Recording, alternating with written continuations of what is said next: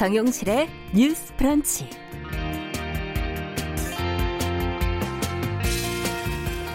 안녕하십니까 정용실입니다. 코로나19 사태가 끝날 듯 끝나지 않고 야외 활동을 하기가 또 다시 애매해졌습니다. 그래서 많은 분들이 온라인 디지털에서 정서적인 위로 그리고 즐거움을 찾고 있는데요. 어, 공연 실황 전시 뭐 다양한 뉴스를 볼 수 있는 그런 동영상 사이트들은 여전히 대목이고요. 요즘은 또 숲 생활을 대리 체험하는 게임이 큰 사랑을 받고 있다고 하네요. 집을 짓고 낚시하고 열매 따고 동물들과 교류하고 유유자적하는 이 단순한 게임이 즐거움과 치유 효과를 느끼게 해준다고 합니다.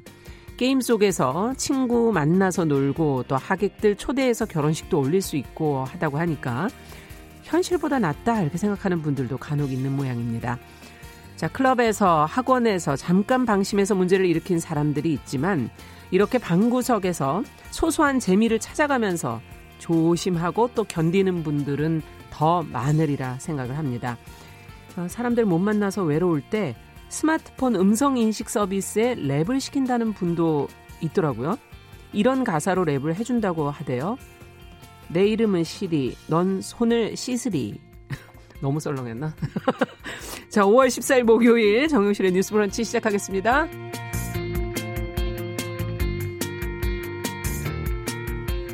제작진이 별걸 다 시키네요, 진짜. 뉴스 브런치 목요일에도 알찬 코너로 함께하겠습니다. 주요 뉴스와 논평 뉴스픽에서 전해드리고요. 또 작은 서점의 개성을 반영한 신간 소개 코너 많이들 아, 좋아하시죠? 동네 책방 그리고 또 검색어 뉴스 한 주간 소식을 또 정리해 보도록 하겠습니다. 오늘도 한 시간 함께 해주시고요. 생방송 이후에는 항상 유튜브, 팟캐스트, 오디오 클립 다 열고 있습니다. 다시 듣기 많이 찾아와 주시기 바랍니다.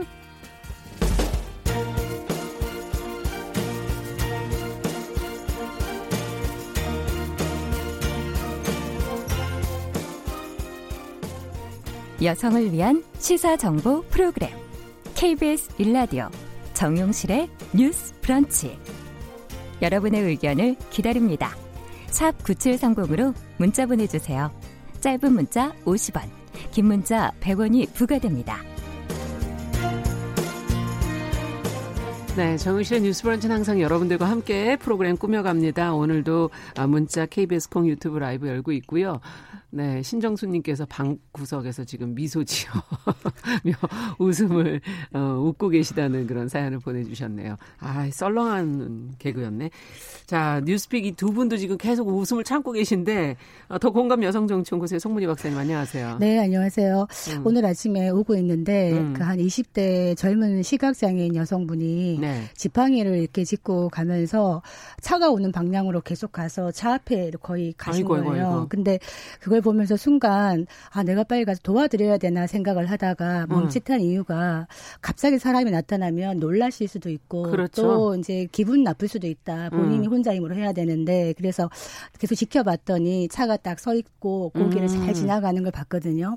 제가 왜 이 말씀을 드리냐면 우리는 두 눈을 다 뜨고 지금 걸어오고 있는데 음.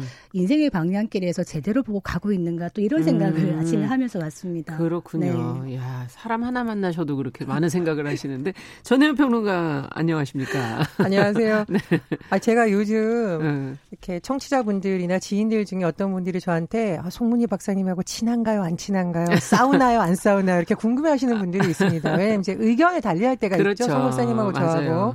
어, 그래서 어, 왜 안 싸우냐 또 이런 분들도 있는데 사실 그건 음. 의견이 음. 다른 거지 송 박사님하고 저하고는 제가 음. 굉장히 또 존경하는 음. 분이십니다. 그래서 감사합니다. 네.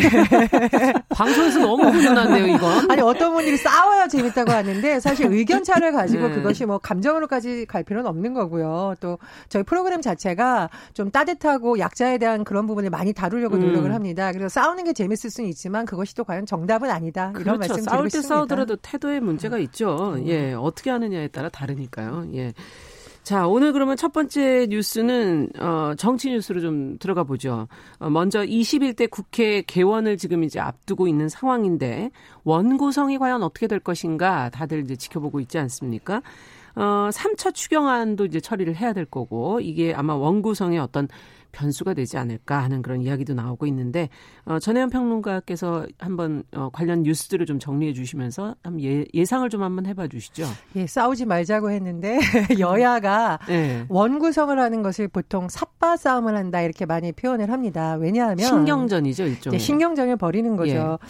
올해 같은 경우에 특히 더 관심이 쏠리는 이유가 21대 국회 임기가 5월 30일부터 시작이 되고요. 네. 어, 상임위원장을 선출하다던가 국회의장단을 음. 선 출하는 일정을 사실 법적으로는 6월 8일까지 맞춰야 됩니다. 네. 근데 굉장히 특수한 상황인데 상당히 짧으네요. 시간이 네. 굉장히 짧은데다가 정부에서 아마 6월 초에 3차 추경안을 제출할 것으로 지금 음. 알려지고 있습니다. 그러면 새로 선출된 김태년 민주당 원내대표나 주호영 미래통합당 그렇죠. 원내대표 같은 경우에는 지금 원내대표 되자마자 어, 당선된 의원들을 어떻게 잘 조율해서 또 여야와 협상을 해서 상임위 배분도 잘 해야 되는 거고 네. 또 3차 추경안에 대해서 어떻게 처리할지에 대해서도 이제 실력 경쟁이 시작이 되는 그렇죠. 거거든요. 그런데 아무래도 민주당의 입장에서는 어, 3차 추경을 좀 빨리 어, 처리해야 음. 된다 음. 이런 입장이겠죠. 뭐 국가 경제도 어렵고 서민들도 네. 어렵다 이런 명분을 내세울 거고 통합당에서도 3차 추경이 뭐 필요하다는 공감대는 음. 있는 것으로 알려지고 있는데 통합당 입장에서는 우리가 의석이 작다고 해서 상임위원장 적게 주는 거는 못 참겠다. 어. 그러니 이 3차 추경안을 갖고 협상을 할 때 지렛대로 쓸 수도 있다. 이런 전망이 나오고 아. 있는 겁니다. 그런데 이제 이 협상이라는 것이 국민들이 보기에 어떤 적정 수준이어야 되지. 그렇죠. 국민의 먹고 사는 문제를 갖고 나눠 먹게 한다 이런 시선으로 비치면 예. 안 되는 거거든요. 그래서 새로 당선된 원내 대표들이 어떤 또 실력을 보여줄지 3차 음. 추경은 언제쯤 통과될 수 있을지 또 관심이 쏠립니다. 네. 자, 법원 처리의 최종 관문인 법사위원장 여야 중에 어느 쪽이 또 맡게 될 것인가 뭐 이런 것도 궁금하고 여야가 기싸움을 아무래도 지금부터 벌이고 있지 않겠습니까? 어떻게 보세요? 지금 일단 원이 구성이 되어야지 제3차 추경도 할 수가 있기 때문에 네. 지금까지 여야가 어찌됐든 막판에 와서 1, 2차 추경도 통과를 시켰고요. 합의로 음. 긴급재난지원금도 통과를 시켰습니다. 지금 아까 말했듯이 3차 추경은 국민의 민생과 관련된 부분이기 때문에 이거 를 원구성에 서로 유리한 협상의 지렛대 음. 내지는 볼모로 삼는 전략은 유효하지 않다. 제 생각에는 3차 추경안은 추경안대로 빨리 이제 만들어야 음. 되고 다만 이 예, 상임위원회 노른자라고 할 수 있는 법사위원장 자리를 놓고 예. 네. 치열합니다 지금. 아. 왜냐하면 이 법사위가 어떤 역할을 하냐면 이 상임위에 통과한 법률을 가지고 본회의에 넣느냐 안 넣느냐 문턱을 탁 지키고 있는 거예요. 그렇군요. 그래서 우리가 수문장이라고 하죠. 음. gatekeeper라고 하는 데 네. 이 수문장들이 넘겨주지 않으면 본회의 못 가는 거예요. 그래서 법으로 만들어지지 않는다는 예, 얘기고. 20대 국회가 일 안 하는 국회 오명을 갖고 있지 않습니까? 예. 특히나 왜냐하면 법안이 통과가 거의 많이 못 됐기 때문입니다. 음. 근데 그 중에 많은 이유는 사실 이 법안 통과에 체계 자구 심사권을 갖고 있는 법사위에서 음. 발목을 잡은 측면이 많습니다. 그렇군요. 그래서 이번에 아마 여권에서는 이걸 우리가 가져와야 되겠다는 결의에 불타고 있고 네. 야권에서는 이거 잃을 수 없다 이런 음. 생각이 많은 것 같습니다. 음. 근데 이제 상임위원장을 어떻게 할 거지에 대해서는 보통 음. 당 내에서도 약간의 교통 정리가 됩니다. 예를 들면 똑같은 삼선 의원인데 서로 하겠다 이럴 경우에는 당내 경선을 하기도 하죠. 아. 그리고 최종적으로 상임위원장은 국회 국회 본회의에서 투표 형식을 거쳐서 지금 해왔고요. 예. 법사위원장 같은 경우에는 무조건 여당이 한다, 야당이 한다가 아니라 약간 관례적으로 예. 17대 국회부터 야당이 맡아왔습니다. 17대부터. 그 이유는 네. 야당이 견제와 균형의 원리가 작동해야 된다라고 주장을 했고 음. 여당 입장에서도 이걸 가지고 계속 고집을 하느니 그럼 이건 정도는 야당에게 주는 게 맞다라는 음. 일종의 뭐 관례가 형성이 됐던 거죠. 예. 근데 현재 같은 경우에는 조금 상황이 다른 것이 문재인 정부 이제 하반기에 있어서 마지막 남은 과제를 음. 법안과 예산을 통해서 처리를 해야 되는데 네. 법안에는 법사위원장, 예산에는 예결위원장 이 음. 중요한 자리를 야당에 내줬을 경우에 음. 특히 법사위원장을 야당이 맡았을 경우에 다른 상임위에서 쭉 통과되어 온 법안이 법사위에서 막히는 것 아니냐는 우려가 지금 음. 여권에 존재하는 겁니다. 그래서 여권에서는 아 이제 뭐 관례대로 하던 그런 거 안 하겠다라고 주장을 하고 있고요. 만약에 그래도 야당이 법사위원장을 주장을 한다면 말씀해 주신 체계 자구 심사권을 그럼 폐지하는 우리는 법안을 추진하겠다. 아. 이런 의견도 나오고 있습니다. 또 일각에서는 그래 정 안 되면 그럼 우리 폰이 표결해. 표결해서 상임위원장 가리자. 이런 음. 의견도 나오고 있어요. 예. 근데 이제 이럴 경우에는 야당과의 극한 대결이 될 수 있기 때문에 그렇죠. 아마 김태년 원내대표와 주호영 원내대표가 지금쯤 물밑에서 치열하게 전략을 짜고 또 물밑에서도 음. 어떤 협상이 이루어지지 않을까 그렇게 분석됩니다. 그 이제 미국 의회 같은 경우에는요, 어, 다수당이 되면은 상임위원장을 독점합니다. 이게 어떤 의미냐면 굉장히 효율적으로 일을 잘 처리할 수 있다는 얘기예요. 음. 그래서 어 저는 이런 측면에서 이번에 이제 여당에 거의 180석에 달하는 그런 큰 승리를 가져다 준 국민의 뜻이 무엇인가. 예. 일을 한번 제대로 해봐라 일 수도 있다고 봅니다. 뭐 예. 뭐 국정 개혁이라든가 여러 산적한 과제들에 대해서 그렇다면 한번 힘을 몰아주고 제대로 했는데도 성과가 좋지 않다면 그 책임 또한 온전하게 가겠죠. 음. 그래서 사실은 어, 그런 측면에서 저는 뭐 이번에 법사위를 여당이 가져가더라도 별 상관은 없다고 생각하는데 야당 입장에서는 그렇게 되면은 우리가 지금 슈퍼 여당을 견제할 수 있는 방법이 하나도 없다. 예. 우리는 그 러면 식물 야당, 무기력한 야당이 될 수밖에 없다라는 위기감이 클 겁니다. 그래서 결사 아마 항전을 할 텐데 오히려 그런 측면에서 여당이 이번에 협치의 시발점으로서 음. 한번 법사위를 야당에게 맡기고 그 대신에 야당은 세계 자구 심사권을 가지고 발목을 잡는 이런 행태를 하지 않는 이런 식으로 음. 한번 가는 건 어떻겠는가 또 이런 예. 생각은 듭니다. 근데 이게 지금 법사위에 대해서는 두 가지 시선이 공존합니다. 말씀하셨듯이 견제와 균형을 작동시키는 어떤 수문장의 역할을 해야 된다 이렇게 보는 의견도 있고요. 네. 어, 좀 이게 조금 이게 언론에서 나온 표현인데 과격한 표현으로 아니 법사위가 다른 상임위의 상전이냐. 음. 왜냐하면 법안이 그냥 법사위에 올라오는 것이 아니고요. 상임위에 있는 법안 소위를 거쳐서 치열하게 쟁점을 통과하고 상임위 전체회의를 통과해서 법사위에 오는 거거든요. 그렇죠. 국회의원 한 명 한 명이 입법 기관인데 예. 다른 상임위에서 한 거를 왜 법사위에서 가로막냐 이건 맞지 않는다 무슨 상하원 제도도 아닌데라는 음. 또 불만이 있습니다. 그래서 여야의 지금 입장이 다른데 어떻게 조율될지는 좀 지켜봐야겠고요. 어, 저는 이제 협치라는 부분 강조하셨는데 굉장히 공감을 합니다. 음. 어, 통합당이 총선에서 뭐 실패했다고 하지만 103석을 갖고 있고요. 또 103석을 뽑아준 국민의 뜻도 굉장히 중요한 것이죠. 그래서 지금이야말로 어, 여당이 슈퍼 여당으로서 힘으로 밀어붙이는 정치가 아니라 야당을 설득하고 음. 또 국민들의 마음을 국회를 통해서 모아낼 수 있는지 또 다른 시험대에 섰다 그렇게 전망합니다. 그 법사위의 체계 자구 심사권이 51년도에 만들어졌거든요. 그때는 뭐 국회 내에 법률 전문가도 특별히 많지 않았기 때문에 또 나름대로 기능을 했습니다. 음. 사실 어떤 법안의 체계라든가 자구 글자 하나에 또 달라질 수가 있기 때문에 그런데 지금은 국회에 많은 법소인들이 진출해 있고 이런 체계 자구 심사권을 가지고 아까 말했듯이 상원 역할을 할 필요는 없는 거거든요. 음. 그래서 법사위를 어느 당이 맡든 간에 체계 자구 심사권을 폐지하는 거는 한번 논의해 볼 만하다 이런 생각이 듭니다. 그리고, 그리고 또 하나 음. 여당이 어, 법사위를 만약에 가져간다면 네. 야당에는 약간 정치적 쟁점이 약간 국토위라든가 산자위 위원장을 음. 뭐 양보하는 것도 나쁘진 않겠다 이런 생각이 듭니다. 물론 수적으로 여당이 밀어붙이려면 할 수 있죠. 음. 상임위에서 본회의에서 무기명 투표를 하기 때문에 얼마든지 다 독식할 수 있습니다만 그렇게 되면 아마 협치의 길은 멀어지지 않겠나 이런 생각이 듭니다. 근데 저는 한 마디 덧붙이고 싶은 점은 이제 이게 뭐 발목 잡기냐 아니면 적절한 견제와 균형이냐는 국민이 말하는 바가 무엇인지를 야당이 정확히 읽었을 때 그렇죠. 평가가 달라지는 것이거든요. 네. 그래서 지금 통합당이 어, 새로운 보수로 태어나기 위해서 한다고 하는데 사실 그런 게 요즘 또 안 보여요. 음. 당내 어떤 뭐 세력 다툼이라던가 어, 여당의 인사에 대한 뭐 공격이라던가 이런 데 너무 화력이 집중된 건 아니냐는 우려가 제기되고 있습니다. 생산적인 쪽으로. 그렇습니다. 네. 그래서 21대 국회에서 정말 어떤 통합당이 다시 신뢰를 회복하려면 원 구성 협상이라던가 추경 처리 안에서부터 국민의 민심을 정확하게 좀 반영하는 네. 그런 노력이 필요하다고 봅니다. 음, 달라진 모습을 보여야 되죠. 진짜 음. 어, 야당이 대한 세력으로서의 어떤 믿을만하다라는 신뢰를 음. 주기 위해서는 21대 원 구성에서도 합리적인 모습을 음. 보여서 야당 여당 서로 협력할 건 하고 양보할 건 통크게 하는 이런 음. 모습을 보여야 된다고 봅니다. 네. 정치 뉴스를 하나 좀 더 챙겨서 얘기를 해보도록 하죠. 지금 미래통합당에서는 지금 보수 유튜버들하고 좀 선긋기에 나섰다 하는 그런 얘기들이 나오고 있고 또 성폭력을 저지른 오거돈 전 부산시장을 제명한 더불어민주당 성인지 교육 의무화 방안을 공개를 했어요. 성과 관련된 부분 정치인들의 어, 이 부분은 송문희 박사님께서 좀 정리를 해주시겠어요? 어떻게 돼갈지? 네, 일단 그 주제가 두 가지네요. 그러니까 지금 미래통합당이 보수 유튜버들과의 네. 선긋기에 나섰다 먼저 말씀드리겠습니다. 어, 김무성 의원이 문을 열었습니다. 네.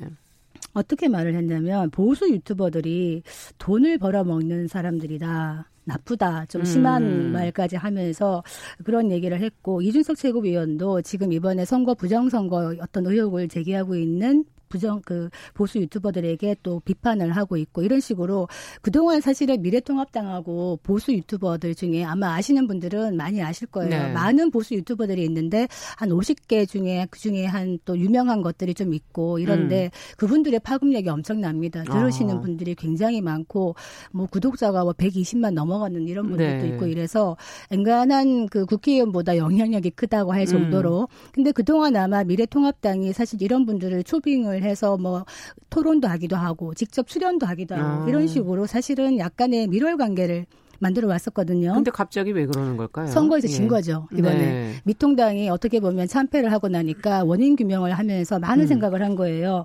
선거에서 이기면 이유가 딱 한 가지죠. 음. 내가 잘해서.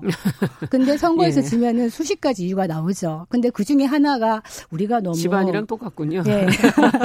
우리가 너무 보수 유튜버들의 말을 음. 과잉으로 듣고 평가하고 음. 그들의 생각만 한 게 아닌가. 이틀면은 보수 유튜버들이 그동안 민주당이나 정부 여당의 외곽에서 많이 쓴소리하고 때리는 역할을 많이 하다 보니까 그분들을 약간 저격수 삼아서 활용한 부분이 있습니다. 아. 미통당도. 그런데 네. 그것이 오히려 이번 선거에서 중도 보수층을 떨어져 나가게 하는 계기가 되지 않나라는 음. 그런 생각을 하기 때문에 약간의 거리두기, 거리두기. 예, 들어간 것 같습니다. 네. 자, 그렇다면 두 번째 그 더불어민주당 얘기도 좀 해주셔야죠. 이번에 음. 그 오거돈 전 시장 네. 사건으로 그 더불어민주당에서 어 젠더 폭력 근절 대책 테스크 포스가 만들어졌습니다. 네. 단장이 누구냐 남인순 네. 의원인데 네. 이번에 발표를 했습니다. 뭘 발표했냐면 그 동안은 이제 그 현행 선출직 공직자하고 중앙 당직자만 음. 성인지 감수성 교육을 받게 되어 있는데 이제는 꼭 필요한 사람들 누구 국회의원, 음. 광역기초단체장, 기초의원, 중앙당 시도지사, 당무직, 아. 당직자, 국회 다. 도사관 다, 예. 다 하겠다는 겁니다. 그래서 그것도 성인지 감수성 긴급 교육입니다. 그만큼 긴급하다는 얘기겠죠. 그리고 성폭력 신고 상담센터를 상설화하겠다. 음. 그래서 성 어떤 폭력이나 성범죄에 대해서는 무관용 원칙을 가겠다라는 것을 네. 아주 천명을 하고 있습니다. 네. 자, 여야가 어쨌든 그 대선을 아마 바라보고 어, 선거 전후에 이제 분석과 이걸 통해서 뭔가 변화를 하려는 모습인 것 같은데 이게 긍정적으로 잘 작용을 해야 될 텐데 자, 어떻게들 평가하시는지 두 분 얘기를 좀 들어보죠. 저는 이제 유튜버들이라든가 어, 정치에 직접 어, 선출직에 출마하지 않았지만 정치적인 관심이 많은 분들이 어떤 채널을 개설해서 정치에 대해서 재밌는 얘기도 해주고 또 정치를 보다 쉽게 느끼게 해주는 긍정적인 작용이 또 정치에 대한 관심을 이끄는 긍정 작용도 있다고 봅니다. 근데 조금 문제는 뭐냐면 가짜 뉴스를 진짜 양 얘기를 한다던가 특정 집단에 대한 비판이 아닌 거의 증오를 부추긴다던가 음. 이런 건 사실 보수 성향이든 진보 성향이든 굉장히 위험한 부분이라고 그렇죠. 지적이 계속 됐습니다. 그래서 아마 통합당에서도 이 부분에 약간 선을 그어야겠다고 생각을 한 것이 아 이게 너무 과하면 국민들의 민심과 멀어지고 일부 과격층의 의견만 대변할 수 있다라는 네. 좀 문제의식을 가진 것 같습니다. 그래서 그런 부분에서 한번 점검을 하는 것은 보수당이 새로운 길을 갈 때 또 필요할 수도 있다 이렇게 음. 보고요. 어, 지금 민주당에서 하고 있는 성인지 감수성 교육에 대해서는 음. 교육 자체의 시도는 저는 매우 좋다고 본데요. 네. 어, 제가 좀 쓴소리를 들으자면 청와대도 받아야죠, 사실은. 음. 국정의 최고 지도자이고 훌륭한 분들이지만 그분들부터 다 안다고 생각을 할 것이 아니라 최근에 법 개정이 어떻게 됐는지 음. 그리고 국정 운영 방향에 있어서 어떻게 나아가야 되고 이분들이 현장에 가서 사실 이제 간담회를 할 경우도 있어요. 그런 경우에 재밌게 하려고 실수도 나시고 실수라고 해야 될까요? 어떤 부족한 인식의 반영을 할 거야. 그럴 가능성이 있습니다. 그건 현 정부뿐만이 아니라 과거 정부에서도 이런 사례가 있었거든요. 그렇죠. 그래서 국정의 최고 지휘층에 있는 분들도 이번 기회를 삼아서 다시 한번 아 법이 바뀌고 만에 하나 이런 일이 었을 경우에는 어떻게 하는 것이 피해자를 음. 보호하는 것이고 조금 더 교육을 받았으면 좋겠다는 생각이 들고요. 제가 여야 모두에 대해서 좀 쓴소리를 하나 하자면 제가 이제 취재를 할 때 느꼈던 건데 음. 여당이든 야당이든 보수든 진보든 이 성희롱 사건 문제가 터났을 때 침묵의 카르텔이 가끔 형성되는 걸 봅니다. 네. 왜냐? 우리 당 사람이면 이걸 왠지 덮어주고 싶은 거예요. 음. 다른 당 사람이면 이걸 의제화시키고 싶고 그러다 음. 보니 어떤 현상이 일어나냐면 피해자는 안중에 없는 이걸 정쟁거리로 삼거나 본인이 다음에 어떤 자리로 진출할 때 이게 도움이 될까 안 될까 이런 쪽으로 흘러갈 좀 우려가 있습니다. 그래서 큰 정당이든 작은 정당이든 좀 이런 부분에 대한 제로운 교육을 받고 우리가 피해자 보가 제일 원칙이라는 것 이 부분에 음. 대한 좀 철저한 교육 다시 진행됐으면 합니다. 그러니까 사실 정말 공감하는 게 그동안 정치권에서 성인지 감수성이 낮은 말과 행동을 해도 그것이 별로 불이익이 없었어요. 그러다 보니까 그런 생각 자체가 없었는데 이런 이제 어떤 조치들이 취해진다면 할 수밖에 없죠. 예. 이를테면 공천에서도 불이익을 주겠다라는 그렇죠. 규정을 만들겠다고 하니 음. 차제의 이런 부분에 대해서는 여당 야당이 좀 같이 테스크 포스를 만들어서 초당적인 네, 초당적인 예. 측면으로 좀 대응을 하는 게 어떻겠나 이렇게 당리 당리하게 아니라 그런 생각이 좀 들고요. 아까 유튜버 얘기해서 제가 한 말씀 또 드리겠는 게 보수 유튜버들이 문제가 많다, 뭐 편향되어 있다 이런 얘기 하는데 사실 저는 제가 좀 팔랑기라 가지고 다른 분들 유튜브를 아예 보지를 않습니다. 음. 왜냐하면 보면 자꾸 나도 모르게 딸려갈 것 같아서 아예 음. 보지를 않는데 실제로 보면은 이제 그런 말 하죠. 인간이 합리적인 존재가 아니라 합리화 시키는 존재다. 음. 사람들은 누구나 자기가 좋아하고 듣고 싶은 말을 자꾸 듣, 듣고 싶어 하고 편향성이 더 예, 강하게 그게 유튜브에서는 특히 확증 편향이 더 심해지는 예. 거예요. 그래서 늘 같은 그 맥락이 이야기들만 오는데 문제는 그렇다고 해서 미래통합당에서 보수 유튜버들만 비난할 수가 있는가? 제가 말씀드리잖아요. 민주주의는 늘 시끄러운 것이다. 보수든 진보든 많은 유튜브들이 있고 그들이 어떤 이야기 하는데 가짜 뉴스만 빼고는 어떤 이야기를 할 때 그것을 골라 듣고 가려 듣는 것 역시 듣는 사람의 음. 몫이다. 네. 그렇기 때문에 유리할 때는 이용하고 이건 아닌 거가 아닌가 뭐 당에 관계없이 이런 말씀을 좀 드리고 싶습니다. 네. 자, 정용실의 뉴스 브런치 더 공감 여성정치연구소 송문희 박사 전혜연 시사평론가와 함께 뉴스픽 진행하고 있는데요. 자, 지금 뭐 다른 프로그램에서도 그렇고 언론에서 지금 많이 조명하고 있는 부분 어, 서울 강북구의 한 아파트 경비원이 이 주민의 괴롭힘에 시달리다가 극단적인 선택을 했다는 뉴스. 어, 주민 갑질 논란이 지금 이제 일고 있어요. 시민단체가 그래서 이제 고인을 폭행한 주민을 검찰에 고발을 했다라는 지금 보도가 나왔는데 관련 내용을 전혜연 평론가께서 좀 정리해 주시겠어요? 아, 저는 이런 소식을 전할 때마다 참 마음이 무거운 게왜 예. 세상을 떠나고 나서야 많은 사람들이 이제라도 함께 해준다면 다행이지만 그 음. 전에 음. 좀 이분의 마음을 달래주고 사정을 들어줬으면 어떨까라는 좀 안타까움이 있고요. 예. 어, 고인의 명복을 먼저 빌고 좀 소식을 전해드리겠습니다. 이 돌아가신 경비원 분들에 대해서 추모 모임이 지금 시민사회단체가 모여서 예. 결성이 됐습니다. 그래서 예. 이 부분이 어, 가해 의혹이 제기됐던 주민에 대해서 상해 협박 모욕 혐의로 지금 고발을 한 상태이고요. 예. 또뭐 추모 행사를 연다거나 이렇게 해서 뭐 고인의 마음도 좀 달래드리고 법적으로 문제가 됐던 부분도 좀 해결해 나선 음. 상황입니다. 지금 이것이 서울 북부지검의 고발장이 접수가 됐었는데요. 네. 어, 그 경비원분이 돌아가시기 전에 이른바 가해자로 불렸던 주민을 경찰에 고소한 상황입니다. 그래서 네. 그 서울 북부지검에서는 어, 경찰이 지금 이미 이 사건을 수사하고 있기 때문에 이 고발 사건을 함께 수사하도록 지휘를 한 상황입니다. 그래서 물론 뭐 이제 이 가해자 분께서 언론 인터뷰를 간단한 걸 보면 좀 기다려주면 진실은 밝혀질 것이라고 했는데 어쨌든 좀 명명백명하게 진실이 밝혀졌으면 좋겠고요. 저는 이번 사건을 보면서 가장 좀 마음이 아팠던 부분은 뭐냐면 이분에게 뭐 폭언하고 이런 것도 문제인데 허위 진단서로 고인에게 누명을 씌우려고 했다. 이제 이런 음. 부분도 의혹이 제기됐잖아요. 네. 그렇다면 그 경비원분 입장에서는 심리적인 고통만 당한 게 아니라 내가 물질적으로 배상을 해야 되나? 예, 아니면 나 경찰에 가가지고 네. 조사받는 거 아니라 공포가 그게 나랬을 수 있다라는 겁니다. 그래서 저는 이 부분에 대해서도 잘 좀 조사가 돼서 음. 똑같은 일이 일어나지 않도록 어떤 좀 선례가 됐으면 합니다. 네. 그, 이 경비원들에 대한 주민의 갑질과 폭행 사건이 사실은 뭐 소소하게 계속 작게 보도가 계속 되고 있었었거든요. 정말 막을 방법이 없는 것인지 이 관련된 인터뷰들이 지금 방송에서 계속 많이 나오고 있는데 이걸 그 각자 주민들의 개인의 도덕성에만 맡겨놓고 이 문제를 그냥 제도화하지 않아도 되는 건지 그 부분이 좀 걱정스러워요. 어, 개인의 도덕성에서만 맡겨서는 안 될 부분이라고 음. 생각합니다. 그 동안에도 경비원에 대한 갑질 사건이 워낙 많다 보니까 재판으로 네. 가는 경우도 있었거든요.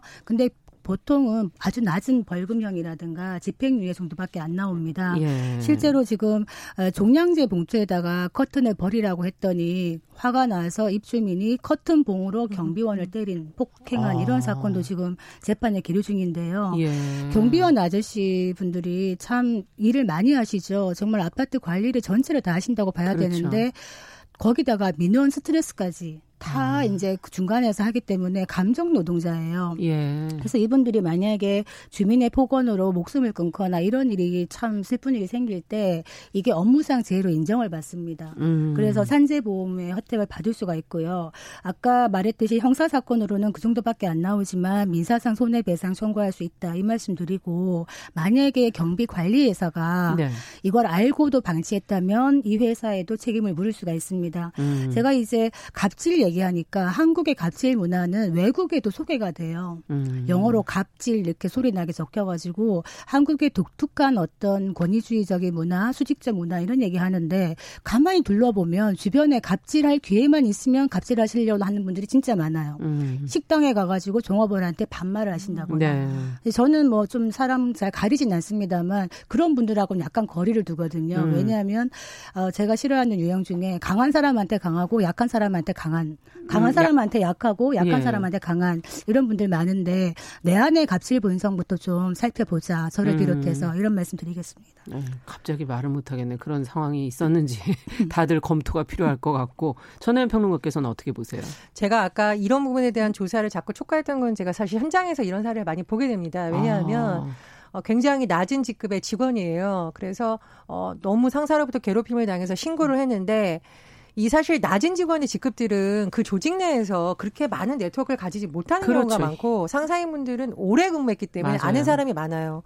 이게 조사가 제대로 안 되면 어떻게 되냐면 이 신고를 당할 뻔한 이 갑질 가해자가 어느 순간 피해자를 이상한 사람으로 보는 음. 경우가 있습니다.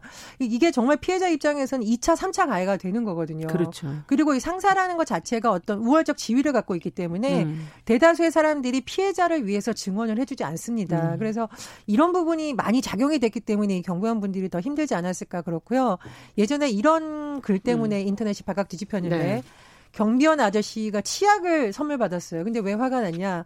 치약 유해 성분 논란이 일어났을 때 그 해당 치약을 몽땅 경비원 아저씨한테 선물했다는 거죠. 선물이 아니라 이거는 음. 일종의 갑질인 거죠. 예. 그래서 우리가 이번 기회에 좀 이런 문화 한번 돌아봤으면 합니다. 네, 알겠습니다. 뉴스픽 여기까지 듣겠습니다. 전혜연 평론가, 더공감 여성정치연구소 송문희 박사 두 분 수고하셨습니다. 감사합니다. 감사합니다. 자, 정용실의 뉴스 브런치 듣고 계신 지금 시각 10시 32분입니다. 라디오 정보센터 뉴스 듣고 오겠습니다.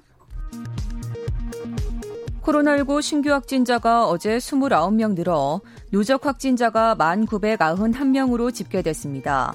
신규 확진자 중 국내 감염이 26명으로 인천 12명, 경기 6명, 서울에서 4명이 발생했습니다.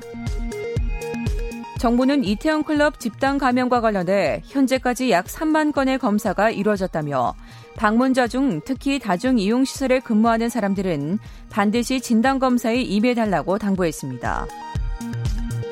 홍남기 경제부총리는 오늘 경제중대본 회의에서 코로나19 사태로 인한 고용 쇼크 대응을 위해 공공부문 중심으로 일자리 156만 개를 만들어 제공하는 데 주력하겠다고 밝혔습니다. 문재인 대통령이 시진핑 중국 국가주석과 전화통화를 하고 올해 예정했던 시 주석의 방안을 변함없이 추진하기로 했습니다. 미래통합당 이준석 최고위원은 민경욱 의원이 제기하고 있는 4.15 총선 부정선거 의혹과 관련해 당 지도부에서 이 부분에 대해서는 근거 없다고 결론 내렸다고 밝혔습니다. 지금까지 정보센터 뉴스 정한나였습니다.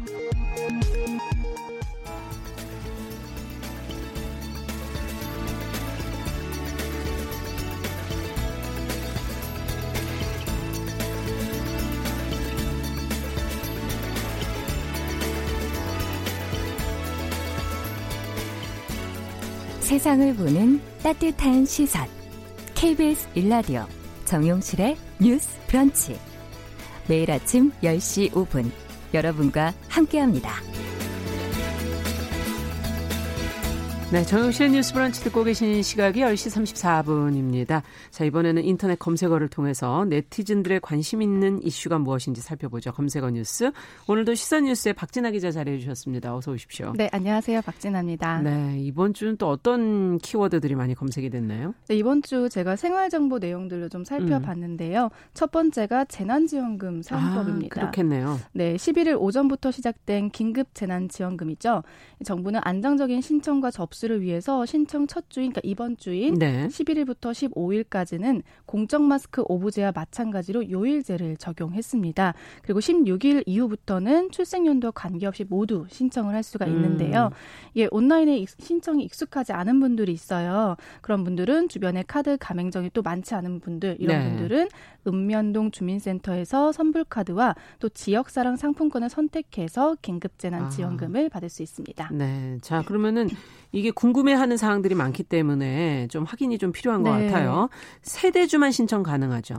우선은 세대주가 신청하는 것이 원칙입니다. 원칙. 네, 그러나 일부 불가피한 경우는 세대주가 아니더라도 위임장 없이 이의 신청으로 지원이 가능하게 되는데요. 네. 먼저 세대주가 행방불명 됐거나 뭐 실종, 음, 해외 체류 음, 이런 경우 네 신청할 수 있고요.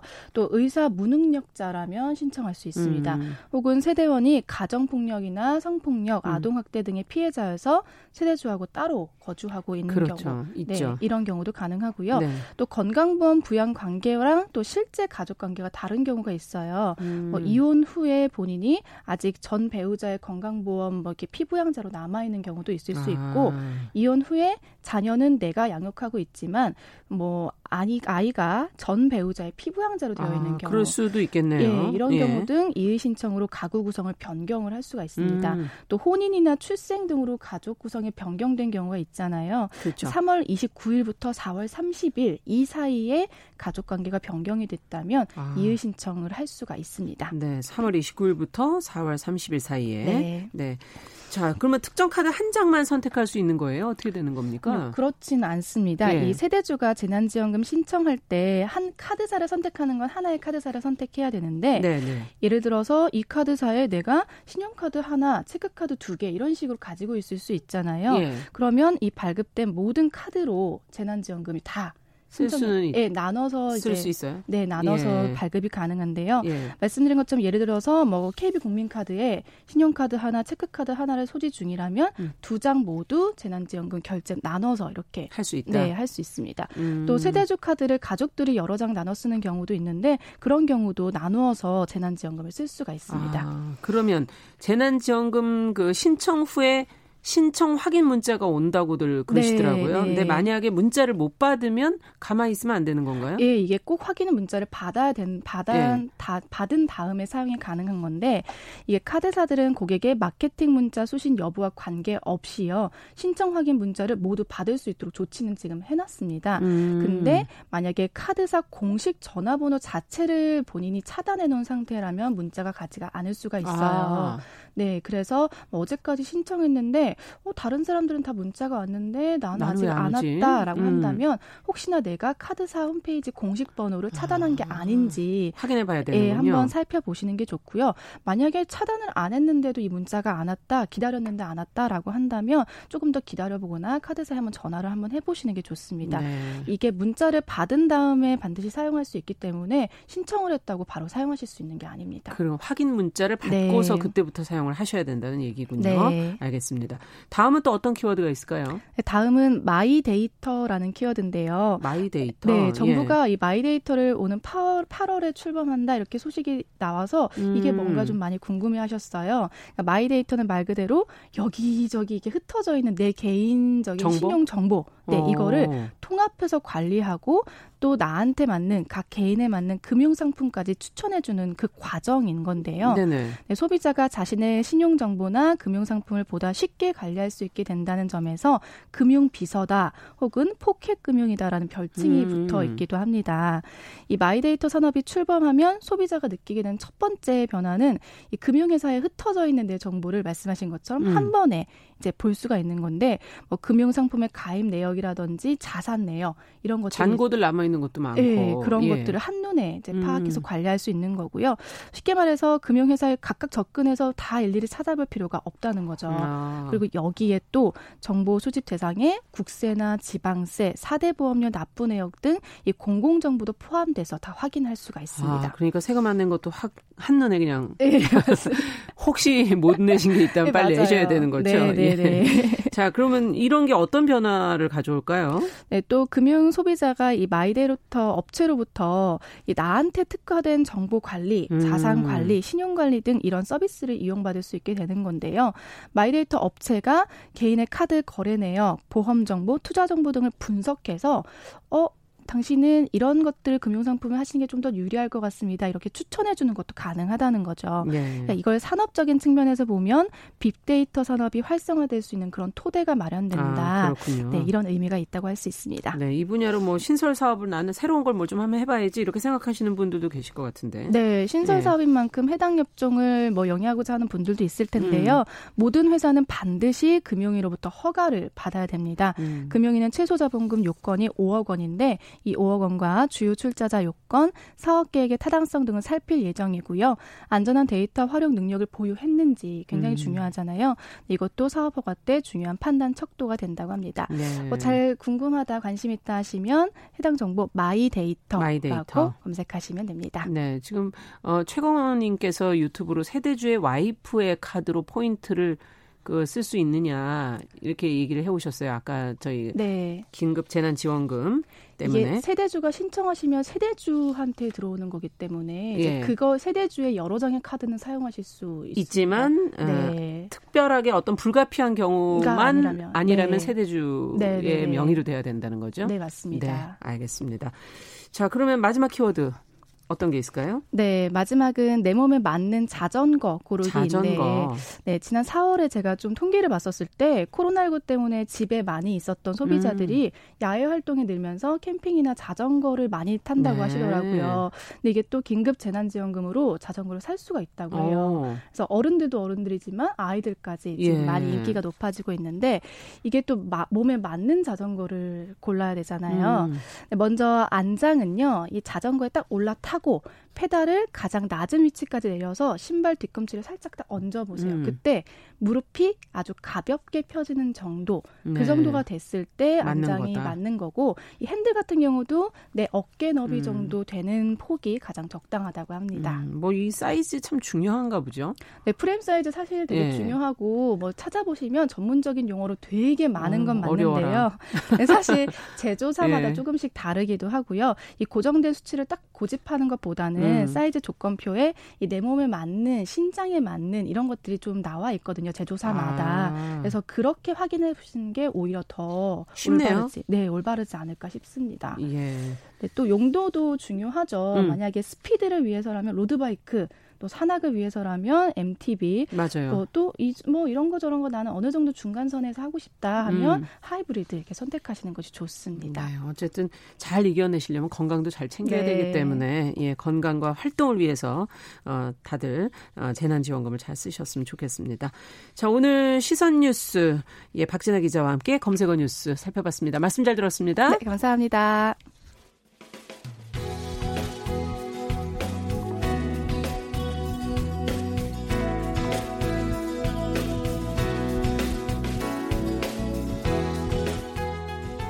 함께 가면 길이 됩니다.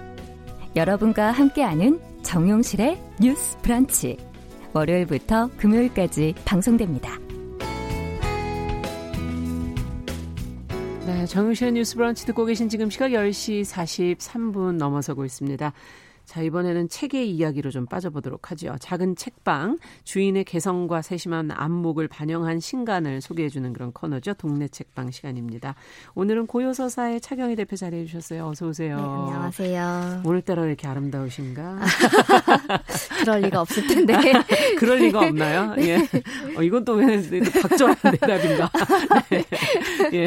어, 뭐 서점과 소식부터 저희가 한 2주 동안 걸 정리해서 네. 듣고 있죠? 예. 네. 그 오늘은 조금 음. 무거운 소식을 전해드리게 됐는데요. 왜요?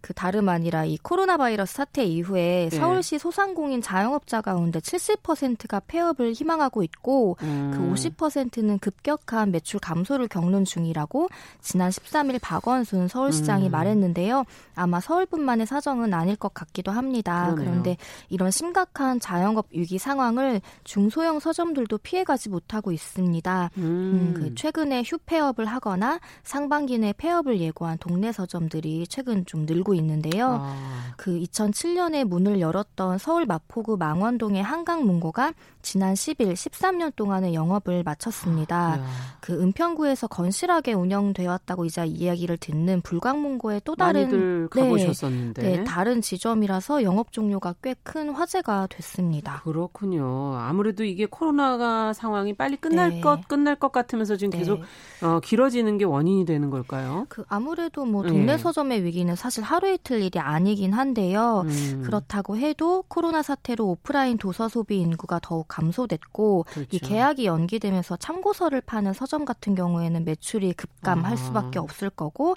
그 이런저런 일들로 인해서 폐업 시기를 좀 더 당긴 것이 아닌가 싶습니다. 그 지난 3월 말에는 저희 같은 작은 서점인 초원 서점이 문을 닫았고 음. 4월 말에는 그렇게 책이 된다라는 이름의 책방 도 영업을 종료했고요. 음. 최근에는 책방 사춘기, 대륙서점, 통영의 삐삐 책방이 폐업할 예정이라고 아이고. 밝혔는데요. 그 이들 서점은 대부분 음악 전문 서점, 뭐 어린이 청소년 서점 등 특색 있고도 내실 있는 서점으로 알려져 있던 곳들이라 이런 영업 종료 이제 예고에 더 안, 그러네요. 반응들이 있습니다. 그리고 상도동의 대륙서점 같은 경우에는 1987년에 문을 연 작은 동네 서점이 2015년에 이제 문을 닫겠다고 이제 소문이 나자 네. 한 젊은 부부가 이를 인수해서 새롭게 정비한 사례인데요. 아쉽게도 이분들도 올 여름까지만 운영하겠다는 야, 입장을 밝혔습니다. 정말 상황이 심각한가 보다 이런 생각이 정말 드는데 네. 매체에도 많이 노출된 서점들 네. 지금 많이 언급을 해주셨고 네. SNS 상에서는 당연히 화제가 네. 됐던 그런 서점들 참 이게 어렵긴 어려운 모양이에요. 네 그렇습니다. 이제 뭐 각 서점의 사정은 사실 다 다를 텐데 그래서 이제 꼭 코로나 음. 사태를 폐업의 이유로 들 수는 없겠. 했지만 아무래도 최근에 실질적인 매출 감소나 오프라인 행사 중단 등이 이유로 맞아요. 작용하지 않았나 싶습니다. 그런데 이제 대부분 이렇게 3에서 5년 정도 잘 버텨온 음. 작은 서점들이 폐업 소식이 이제 연달아 들리는 가운데 교보문고나 인터넷 서점들은 오히려 온라인 구매가 최근 늘어서 전년 대비 10에서 16%가량 매출이 증가했다는 사실이 보도가 됐는데요. 아이고 이게 상반되네요, 완전히. 네, 저도 이제 서점을 운영하는 입장에선 좀 씁쓸 한 소식이기도 아, 하죠. 그렇군요. 아무래도 이게 사회적 거리두기를 계속해야 네. 되니까 외출이 좀 힘들어지니까 네, 맞습니다. 작은 서점들은 이게 더 어려움이 되는 거군요. 네, 진짜 실제로 서점에 오시라고 말을 하기가 좀 어려운 상황이기도 그렇죠. 한데 대신에 작은 서점들 중에서도 음. 온라인 쇼핑몰을 운영하거나 배송 서비스를 실시하는 곳들이 있으니까 혹시 평소 관심을 두고 있던 음. 서점이 있으시다면 이 기회에 적극적으로 이용해 보셔도 좋지 않을까 싶고요. 그 경기도에서는 작은 동네 서점에서 온라인 배송을 이용할 경우 배송료를 무료로 해주는 지원책을 아. 현재 실시 중입니다. 그렇군요. 좀 이런 식으로 지자체와 협력할 수 있는 방안들이 다른 지역에 좀 퍼져도 좋겠습니다. 네, 어쨌든 그 서점에서 그 작은 서점의 느낌을 담은 책들을 선별해서 네. 배송해주는 그런 서비스도 있는 거죠. 네. 예. 그렇습니다. 자, 어쨌든 위기 상황이 더 심각해지지 않고 네. 빨리 마무리되고 다들 나가서 책도 좀 고르시고 네. 이랬으면 좋겠고 우리는 그럼 오늘 어떤 책을 좀 읽어볼까요? 네, 그 오늘 들고 온 책들은 성인 대상 책들에서 의외로 잘 찾아볼 수 없던 주제를 음. 다루고 있는데요. 바로 할머니에 대한 책입니다. 아, 성인 대상 책 중엔 이 주제가 별로 없나요? 보통은 아이들, 아이들. 그림책이나 이런 데에선 찾아볼 수 있는 것 같은데 생각해 보니까 음. 저도 잘 기억이 안 나더라고요. 그러네요. 이제 노년의 인구를 뭐 분석한 사회과학 서적들은 있겠지만 음. 문학이라든가 다른 장르에서는 잘 찾아볼 수 없었던 것 같은데요. 오늘 소개해드릴 책은 여성 작가 7명이 음. 할머니에 대한 단편 소설을 써서 모은 나의 할머니에게라는 제목의 소설 선집입니다. 이야. 이게 제가 띠지를 벗겨오긴 했지만 예. 원래 이제 띠지에 누구도 주목하지 않았던 할머니의 존재성을 전면에 내세운 첫 소설집이라는 좀 기운차고 당당한 책 속의 카피가 눈길을 끌었는데요. 어, 표지는 아주 그 어떤 추억의 한 장면처럼 아이와 할머니가 네. 이렇게 걷는 그런 장면이 네. 있어서 참 보기 좋네요. 안에 이제 삽지로 네. 사파가 띄엄띄엄 아. 들어가 있는데 그 그림이 굉장히 아름다워요. 그래요. 그래서 소설과 함께 그림을 감상해 보셔도 좋은 책인데 음.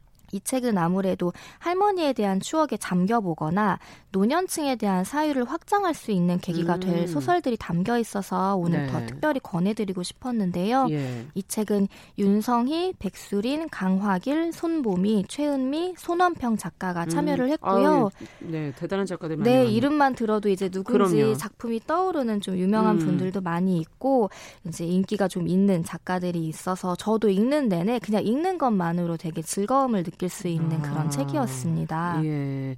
뭐 최근에는 여성 서사라고 말이 붙은 그 네. 여성의 주요 인물 또 여성 이야기를 다룬 소설들 많이 발표가 되는데 할머니나 이 노년에 관한 여성 뭐 이런 네. 주제는 사실 많지는 않았던 것 같아요. 네, 맞습니다. 네. 그래서 좀 이 책이 조금 문학 안에서는 더 이색적이었던 음. 그런 느낌으로 다가왔던 것 같고요. 그리고 어쩌면 할머니라는 말을 듣고 우리가 음. 흔히 떠올리는 이미지들이 있을 텐데 네. 뭐 나의 어, 작가의 어린 시절을 기억을 바탕으로 소설을 썼으려나 이렇게 뭐, 뭐 따뜻한 이야기이려나 이렇게 생각을 언뜻 하실 그러니까요. 수도 있는데 근데 이 아까 아니에요? 작가 이름들을 말씀드렸듯이 음. 워낙에 스타일이 다 다른 작가들을 모아놓다 보니까 그 안에서 다루는 주제도 다양하고 장르도 굉장히 이제 다양하게 음. 담겨 있는데요. 이제 뭐 소설집의 첫 번째로 실려 있는 윤성희 작가가 쓴 어제 꾼 꿈이라는 작품은 할머니가 되지 못한 할머니의 이야기입니다. 그 어떤 말이냐면은 손주가 없어서 구연동화하는 법을 배워도 써먹을 데가 없는 한 노인 여성의 이야기라고 할 수 있는데요. 네. 이 윤성희 작가는 원래도 인생의 질곡을 겪어낸 중년이나 노년의 인물들 이야기를 많이 써왔는데 이번 소설에서도 좀 순탄하지 않은 결혼 그리고 가족과의 단절을 겪으면서 살아가는 노년 여성의 아. 이야기를 아주 술술 풀어놓습니다. 그렇군요. 아주 재밌겠네요.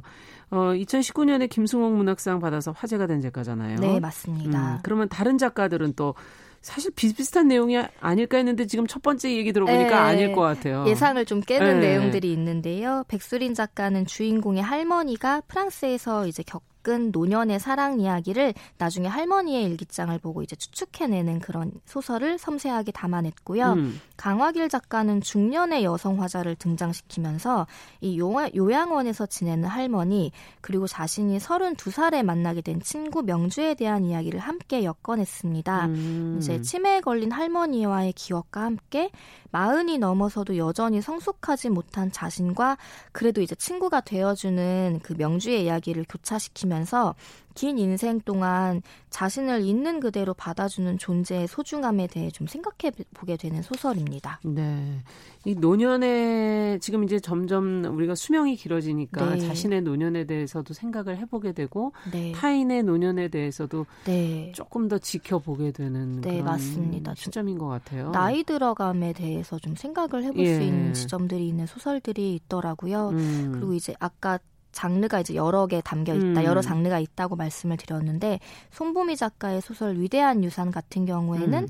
이제 약간 스릴러처럼 느껴지기도 합니다. 음. 좀늘 엄하고 무서워서 공포의 대상이 되기도 한 할머니가 이제 자신에게 유산으로 물려준 대저택이 있는데 그 저택을 이제 할머니가 돌아가신 뒤 10년 후에 다시 찾아가게 된 한 여성의 아. 이야기가 어린 시절의 기억과 함께 펼쳐지는데요. 이제 그러다가 어린 시절에 이제 그 집에서 같이 살았던 가정부 아주머니를 음. 또 다시 만나게 되는데 이 아주머니가 어딘가 비밀을 감추고 있는 듯한 느낌이고 그 이제 감춰진 사정과 속내를 좀 찾아가게 되면서 어떤 진실 같은 거를 맞닥뜨리는 이야기가 굉장히 아. 극적으로 담겨 있고요. 이야, 이건 또 어떻게 보니까 또 기생충 떠오기도 어, 하고 아, 약간 그런, 그런 느낌이 저택 네. 위대한 유산 네. 네, 제목이 이름이 어, 되게 재밌죠. 재밌네요. 예. 그리고 이제 아몬드라는 아마 책 기억하실 아, 텐데 아, 손원평 작가는 SF 소설을 실었습니다. 음. 이 미래의 어느 시기에 1인 가구 노인이 이제 인구 중에 큰 비중을 차지하게 되면서 AI가 관리하는 일종의 요양보호 시스템인 유닛에서 살고 있는 미나라는 할머니의 이야기를 다루는데요. 이거는 어쩌면 곧 일어날 수도 있는 일일 것 같기도 네, 해요. 뭐 여기서는 표현이 뭐 150년 전 뭐 이런 말들 등장하긴 하는데 사실 되게 근미래라는 생각이 네. 들더라고요. 이 A부터 F까지 등급을 나눠 운영되는 유닛 그리고 저출산과 인구 감소에 대비하고자 적극적으로 이민자를 받아들인 미래 사회를 그려내면서 아. 경제적 계층 갈등이나 뭐 이민자와의 갈등 그리고 나아가서는 노년과 청년 세대의 갈등까지 이 짧은 소설에서 굉장히 날카롭게 야, 짚어냅니다. 이 소설은 읽어보면 우리 미래가 어떻게 될까 네, 정말 상상해보는 예, 네. 그런 얘기가 되기도 하겠어요. 네, 맞습니다. 한 권의 소설집인데 사실 너무 다양한 인물과 뭐 다양한 장르가 섞여 있는 거 아닌가 이런 생각도 좀 들어요. 네, 정말 어떻게 이렇게 겹치는 내용이 없을까 싶을 정도로 다채로운데요. 네. 개인적으로는 제가 최은미 작가를 굉장히 좋아하는데 음. 이 여기에 실린 작품은 엄마 둘, 딸 둘로 불리는 세 모녀가 템플 스테이를 하면서 겪은 이야기가 좀 따뜻하게 담겨 있어서 음. 이 책의 온기를 좀 더해주기도 합니다. 答。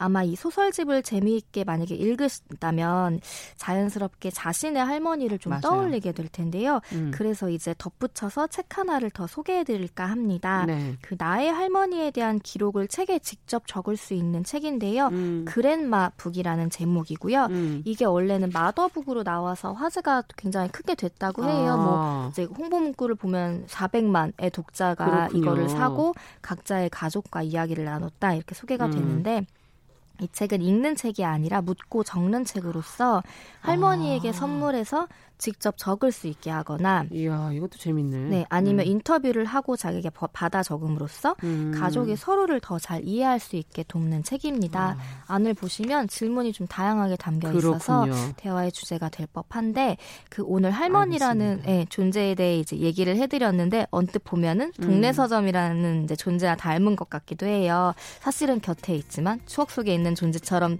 너무 멀리 알고 있지 않나 그런 생각도 좀 해봅니다. 해주십시오. 네. 네. 오늘 고요서사 차경희 대표와 함께 책 한 권 읽어봤습니다. 말씀 잘 들었습니다. 네, 고맙습니다. 네, 정용실의 뉴스 브런치 목요일 순서 여기서 마치고요. 저는 내일 다시 뵙겠습니다. 감사합니다.